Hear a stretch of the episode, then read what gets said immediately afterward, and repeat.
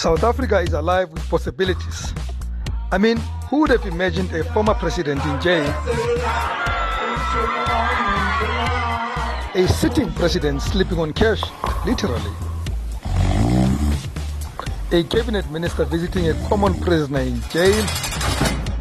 Or even the post office operating even when they have nothing to do. Can you confirm that delivery performances dropped? Welcome to the new Sowetan Live podcast called Taking the Rams by the Horns with me, Rams Mabote.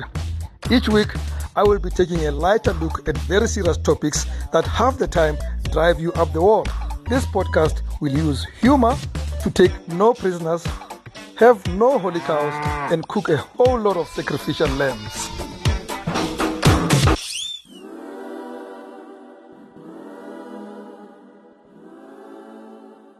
Today, South Africa marks 29 years of freedom. But we almost did not get there. The events of Saturday, 11 April 1993, I had a hangover, by the way, that morning. I remember when I heard it on the radio, I had a hangover. I was somewhere in the Western Cape. The killing of high profile ANC leader and SACP General Secretary Chris Hani by a Polish immigrant Janusz Walusz. I, I, I, try not to pronounce this guy's name properly. I mean, he wouldn't pronounce mine anyway well. It nearly derailed the negotiations between the ruling National Party and the Liberation Movement. Actually, mainly the ANC, let's be honest. Four days after the killing of Hani, a high level National Party government and security meeting was held. And that basically was the genesis of what today we call the new South Africa. Well, that's not according to me. I'm not that smart. I believe the new South Africa was born when Orlando Pirates beat Kaizer Chiefs on that fateful 1988 Bob Save Cup match. You remember that match? Very important. But veteran journalist Justice Malala, I can almost falsely claim is a friend of mine, is the man who spread in this rumor. In his new book, The Plot to Save South Africa, Malala traces the days after Hani's killing and how that led to an agreement between the Nats and the ANC to finally have an election uh, a year later. To mark Freedom Day, I thought it would be cool to catch up with Justice Malala and talk about this touch and go moment. He's speaking to me from go overseas, like he's in America. well, it, uh, it's good to be here. Thank you for inviting me. It's been a minute, brother. Have you have you made peace with the Taliban since they shot you? I haven't made peace. I haven't made much peace with anyone, but uh, I see where you're going, Rams, you know, and we're going to have a fight about Kaizer Chiefs on Orlando Pirates. We're going to have a fight about hangovers. We're going to have a fight about with the history of our country. You and I look like we're going to have lots of fights. But okay, we're not going to have a fight, but I need to ask you this question. Mm. Do you still believe that girl children should go to school? Absolutely, absolutely, they should. So the Taliban sought you. I think they should go to school. I think everyone should go to school. Rams, you know, uh, uh, uh, it's so funny that you're asking about about Malala and the Taliban. Um, you know, when you Google, for many many years, I knew that I was, you know, I was the only Malala. You're the only Malala, right? I was the only Malala. Even in my family, they started realizing that I ah, know, you know what, Bumutswala, Bumama, nah, nah, nah, the, the Malala ke Malala. Yeah. Go on till there is it. This young woman comes along, and now you Google Malala. You know, it's it's heartbreaking. You Google You're not even Malala. on page one, my brother. You're not even on page one. On page oh. one. It's, it's like it's like, what is going on here? And so, so she's taken over my life. You put Malala, it starts with her, it doesn't start with me. You have to put in Malala book, the practice South Africa. You have to work at this thing now. Like worse, even when you put justice Malala, they think about justice for her. You know, like no.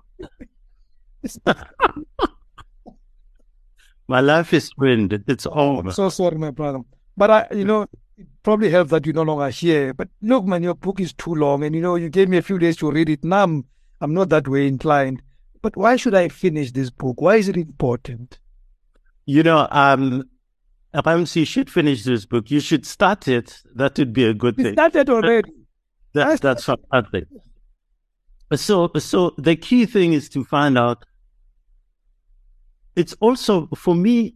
There's a whole bunch of things we'll we'll talk about them, but the key one is this: I like you. I remember where I was, and you also remember you had a hangover this morning, and then the news comes through on the radio through friends or whatever, and so everyone can remember where they were. Uh, uh, the old geezers um, can remember where they were on that day, and it's a memory it's so sharp in everyone's mind. They can tell you Nelson Mandela is in Qunu. Um, um, you know, he's taken time off for the for Easter holidays. Uh, FW de Klerk is in the Karoo somewhere at his grandmother's farm, uh, taking time off. If lots and lots of people can remember this. FW was in that farm, but I'm sure he was wearing a wire, listening to as it happened. Well, yeah. we talk about the conspiracies. so, so the key thing for me is then what happens, and I think many of us. So I, I'll tell you, I'll tell you about myself. When I first said I'm going to write this book, it was going to be a 24 hour. It was it was going to be a book about 24 hours after Chris Hani was murdered Yeah. because the history is that Nelson Mandela went on television that night and gave the speech of his life, and uh, and peace was restored to the country uh, uh, immediately afterwards. But actually, um, um, and and this is why you should keep on with the book. I showed that Nelson Mandela did pitch up for a speech that evening. Uh-huh. Speech was a dud. It was an absolute total it didn't work. He arrived at the SABC late at night after 10 p.m. Um, uh, uh, he went on. He couldn't see the teleprompter uh, properly. He uh, he read it. The teleprompter. Sorry, say that again. The first time he was looking at the teleprompter. Probably. Um, um, he was. Um, he, he, the speech had been written for him. He'd only read it in the car from the airport to to the studios. Um, it wasn't a great speech. People were asleep by the time uh, he went on television. So actually, many people didn't see it. It didn't stop the, the the violence that was flaring. It didn't stop the riots. And so this crisis goes into day two, day three. Only in day only in day three does he actually give the speech that everyone remembers that that people say this is the amazing speech and so on. So, so I'm asking you to read this book, and for your listeners, it's the plot to save South Africa. Okay, and I'm asking you to read this book because then the much more happens, and you see how close we came to this to this blow up, and and how and what happened to pull us back. And and and for me, I wrote it mainly to say you know, you and I are, are, are, big current affairs people. We talk about Jacob Zuma, Cyril Ramaphosa, Phala Phala, blah, blah, blah, all these things. I wanted to remind all of us to, to remember a time when leadership mattered, when leaders pushed forward, when leaders knew what they were aiming for and um, actually went for it. Is that a, is that a slide on the Joburg mayor or something? I, I, would, I would never, I would never uh, slide to the the Joburg mayor. You know, I, I, I just think he met some people. He he got a commitment to a loan, and uh, they told him that you don't have to pay it back. He said yes. I mean, this guy, where is he from? I understand he says he's from Soweto. A guy from Soweto doesn't see a Mashonisa when he when he meets one. He doesn't recognize him. How long you have to solve this matter very quickly? He's from Protea Glen. That's not Soweto. But that's don't deny your people. Don't deny your people, my friend. Hours after the death of this man, but we end up with so much content about what happened 72 hours later, the 14th of April. This meeting, yes, oh yes, the meeting at the union buildings is is incredible. It's incredible for several reasons. You know, people and our listeners don't don't always remember that and this is something that I think I think we should revisit um, um, as a country. Everything that happens, whether it's cabinet and so forth, it's recorded and it's put away. And and after some time, the the you know you can access those records and say, "Oh, Mandela actually said," or "So and so said in this meeting." Da, da, da.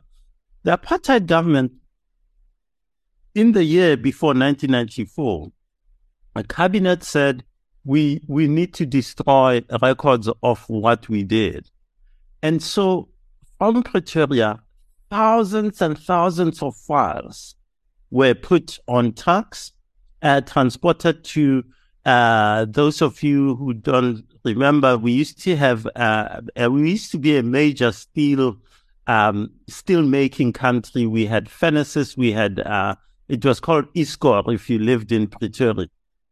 And if you worked at ISCOR, you know, uh, uh, the Iron and Steel Corporation of South Africa, um, it made, it made all sorts of things, but, but it had this massive, massive furnaces. So imagine in your head that all these files, files about spies, files about who they were snooping on, files about who was um, uh, telling on who, uh, all kinds of incredible, incredible stuff. They load them up and take them to the furnaces at ISCOR in, in Pretoria, and they just burn hundreds and millions of files and our history is just boom gone. So so we wouldn't. And before you answer me, so, so I lost your your question there. Why is that strange? I, I mean, before you answer me, mm. can't you remove files of your ex before you meet your new one? no.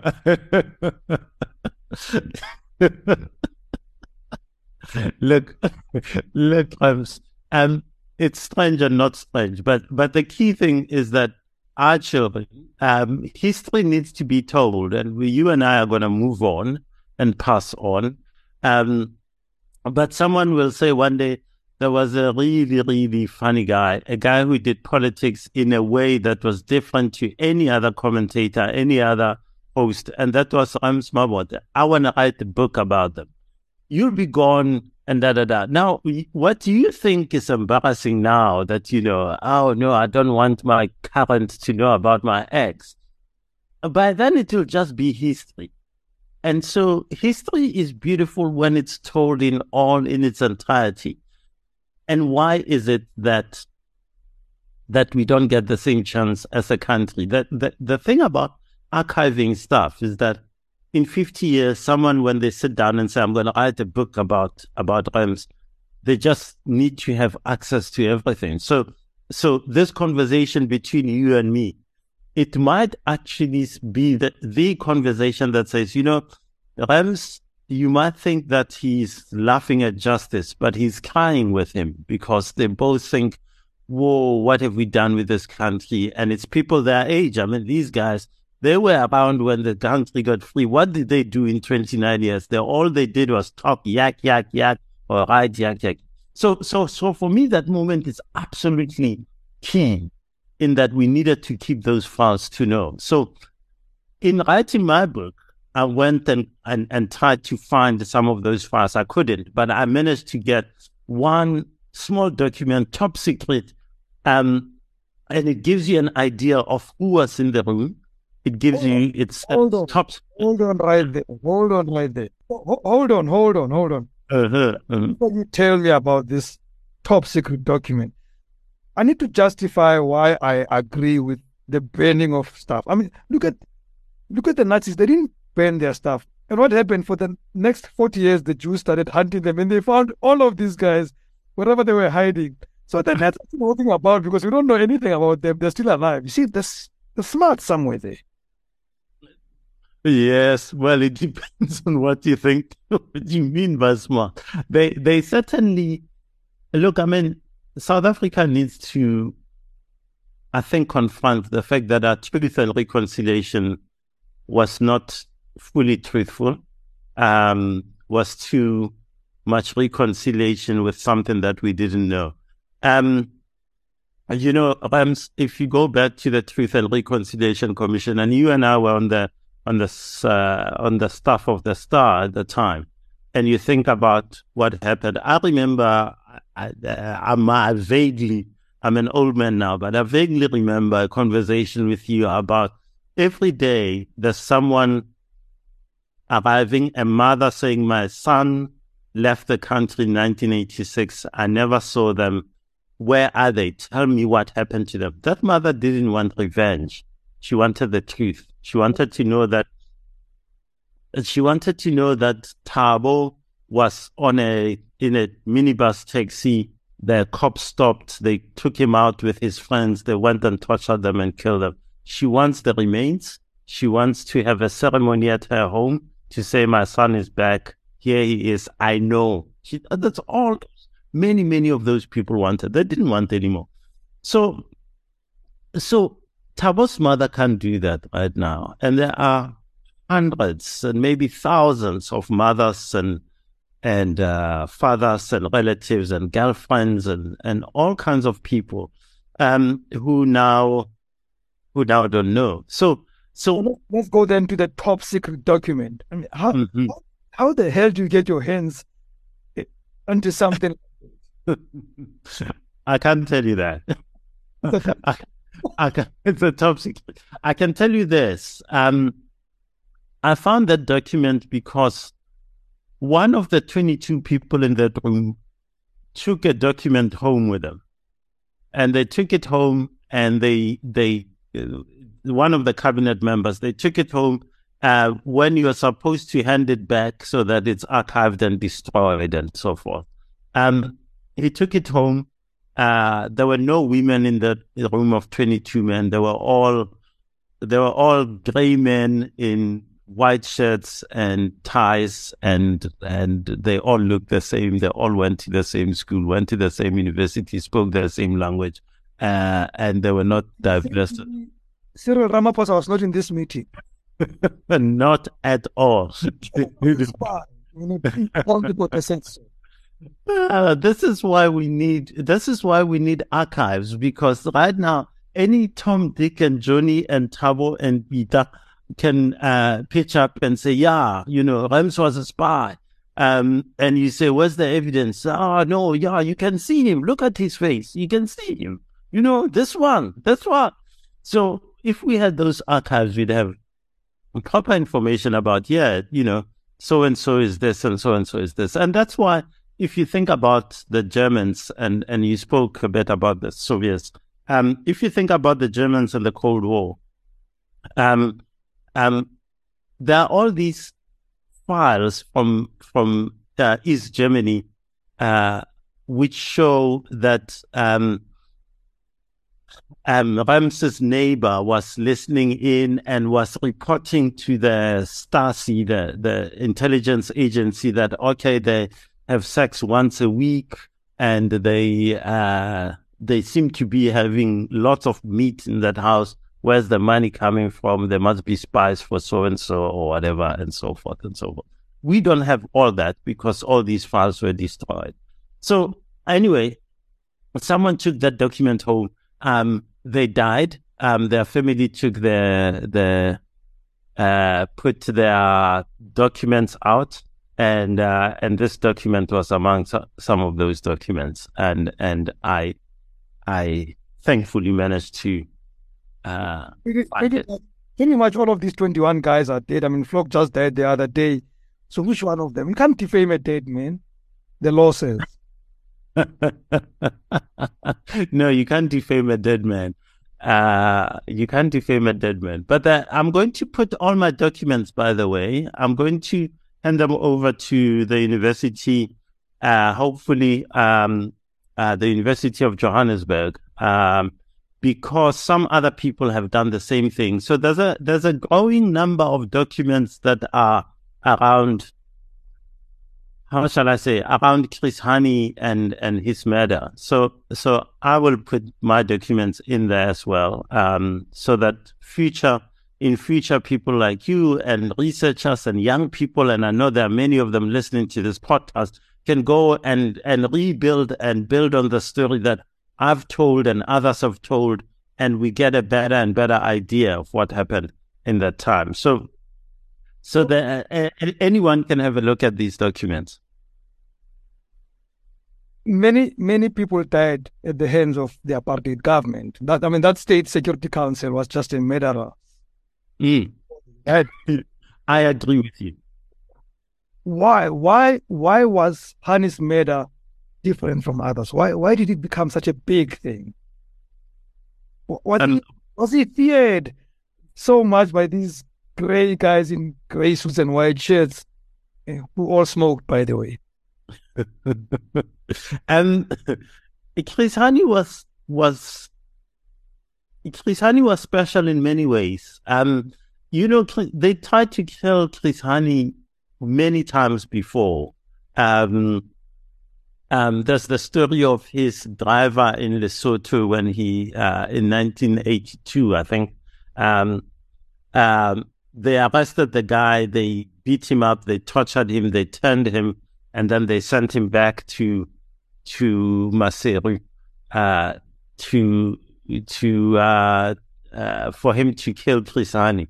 Uh, he placed a bomb in the car, and uh, and the bomb didn't go off. Um, they raided the building where he lived uh, and killed something like 19 people. Uh, um, unfortunately for them, Chris Hani was not at home that day.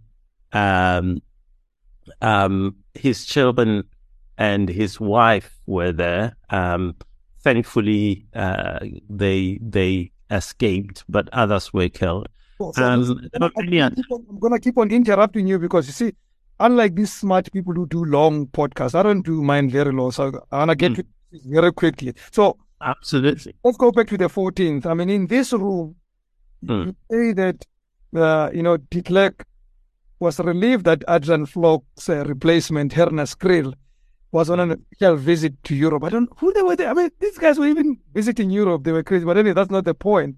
Point is that he was not in this meeting. It sounds to me that at this point, that the Nats were actually terrified of the ANC. That they wouldn't even want their own, who are terrible, to be in the room. The, the, I think some of them, uh, FW de Klerk certainly knew that in his cabinet there were guys who were, there were guys who would give him a hard time, like you're a sellout and so forth. Um, Hernus Kriel was one of those guys. He was uh, uh, hard smoking, uh, Hard very right, hard drinking, uh, very right wing uh, kind of guy who, who essentially thought de Klerk is giving the country away to the blacks. Uh, that he was um, that this guy was just not should not be leader. He actually didn't believe uh, FW should be uh, the leader of of the the national party at that time. So so so the, Klerk wanted a deal, but not not everyone in that room, not everyone in his cabinet wanted a deal. In fact, many many people would have said at that point that cabinet, some in that cabinet wanted the negotiations to go on endlessly, um, for the ANC to be accused uh, of being involved in black on black violence, as they called it, despite the fact that it was being fomented by um, uh, by apartheid uh, intelligence operatives like the guy who's been exposed has been the guy who wrote the Raiders uh, uh, uh, intelligence reports. Uh, those kinds of people were behind that violence. We know now, uh, since we've known since the 90s, that in fact, all that stuff about violence between the ANC and Inkatha and so forth, it was it was payments from uh, slush funds to the IFPs, uh, people like Themba Khoza uh, and others, um, to foment this violence that led to Sebokeng massacre, Boipatong massacre, and so forth and so forth. So, so that was that was the scenario. It wasn't everyone in that cabinet who wanted this to happen. They were they were playing games, deadly games, with people's lives to prolong their stay in power. It would seem, however important this meeting was on the 14th, that actually the saving hand was that of Nelson Mandela, as you spoke about him, that he then spoke, you know, a few days later and everybody listened. Is that true, or was his hand slightly exaggerated on this matter? No, you know, I so that, that there are two things. I'd like to say something here. Rams, you know, um, right now, this year, in the UK, for example, they, if you talk to the people in the UK about what happened in the Second World War, they'll tell you we were lucky. We had leadership. Winston Churchill stood up to Hitler. Uh, he encouraged the nation. He gave speeches. Um, if you say who's the hero of um, who's the hero of World War II, uh, they won't say, "Oh, you know, it's those Africans who came to help and fought in the war that they didn't really have a hand in." It's not it's not even the Americans who came and rescued the Europeans and so forth. It's it's Churchill. There must be just in the first three months of this year, in the first four months of this year, there must be at least 20 books that have been published about Winston Churchill. And I want to make this distinction for our listeners um, and for South Africa and for Black South Africans in particular. Why is it we don't have heroes in South Africa? When you say Shaka was a great war general, he could command thousands of men and he could defeat um, he could defeat the Matswana and the uh, Beni and the, and build an empire that stretched into Botswana and needed a television series while he was doing that stuff, right? I mean, he was such exactly. He had camera people with him.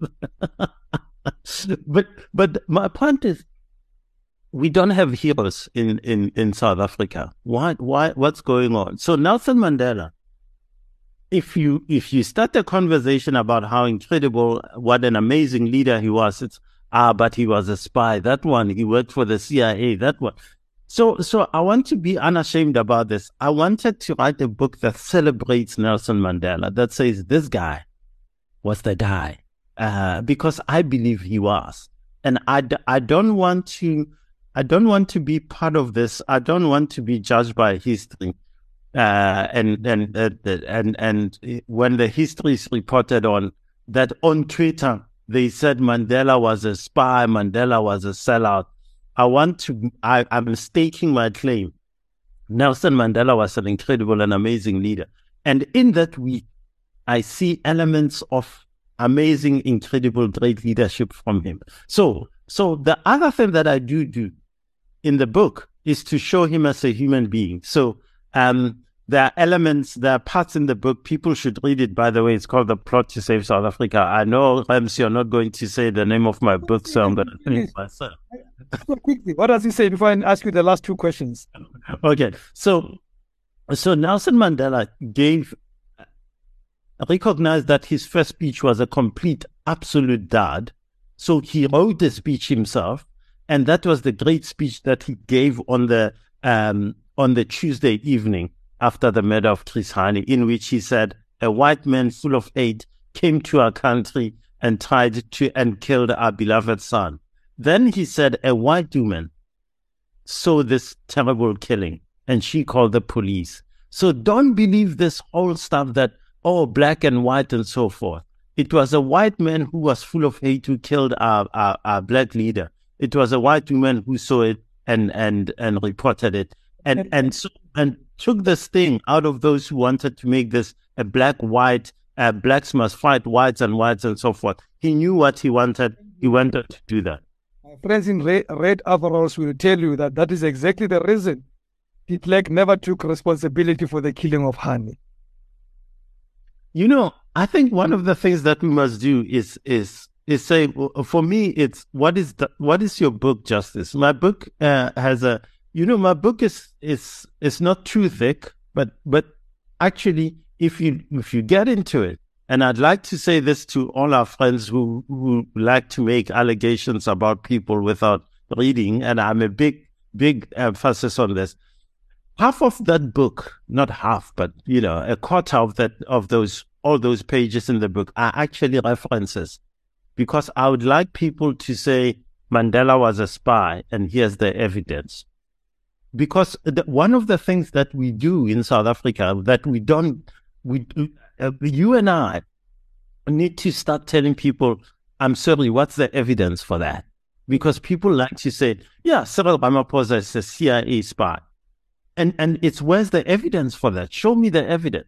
Because if you're going to go to university, you and I, uh, uh, uh, uh, you know, we certainly don't have a great education, but we have a little bit.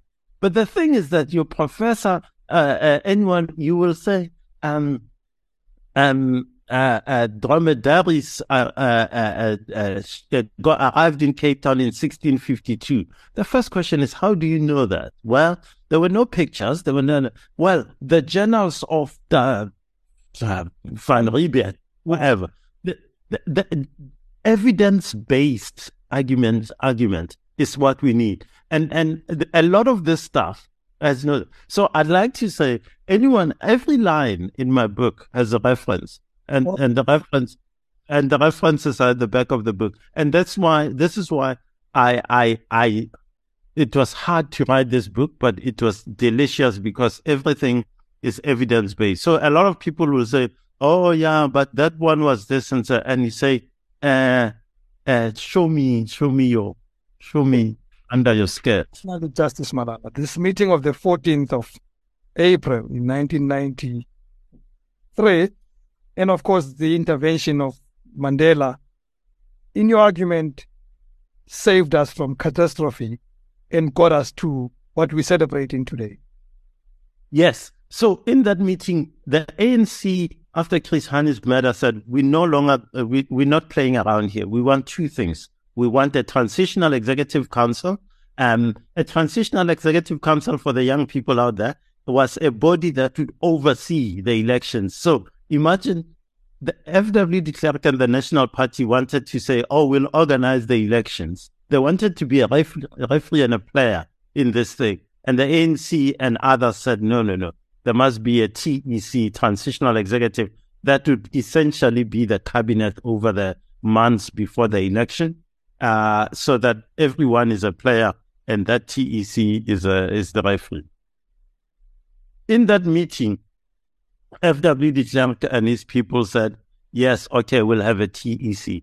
Um, that was the first major concession that the, the, the National Party will, for a time, not be in, in power in South Africa. And in December that year, the TEC came along. They also agreed that we'll agree to an election date. And on the 3rd of June, direct from that meeting of that Wednesday, um, April 27 was agreed to be the election day that we are celebrating today and will celebrate 30 years of next year. And thus, as the EFF will tell you, was where the sellout settlement came from. Justice Malala, wonderful chatting to you, my brother. It's been a minute, and congratulations on the book. Thank you so much, Rams. I really appreciate you having me, and and I wish we'd had more laughs. There are some laughs in the book. There is an elo, a beautiful part. I'm not sure if you got to it. Nelson Mandela goes to uh, um. That is, to, I have to, to go. I, I know I have to go, but there's a one line, one line. Nelson Mandela comes back from a rally and he wants to he wants to have a lunch. He's hungry and he can't find anywhere to eat and ends up at the Carlton Center in the hotel by himself with this young American guy eating all by himself. And you think, wow, man, I mean, if they'd wanted to take him out, they could have done it right there. So, yeah. And from there, thank you. From there, the book is Our Time to Eat was written. Please grab Justice Malala's book, The Plot to Save South Africa, at all credible bookstores. And that concludes this long edition of Taking the Rams by the Horns. Happy Freedom Day to all of you. Remember to download the new Sowetan app and follow us on Twitter at Rams by the Horns and uh, at Sowetan Live. Monday is Workers' Day, right? Remember that it's Workers' Day. But it's also my birthday, so I'm taking time off. I won't, you won't hear me. In, that is in recognition of the rights of the workers. Boss, I hope you hear that. I'm not coming. From me, Rams Mabote, goodbye and God bless.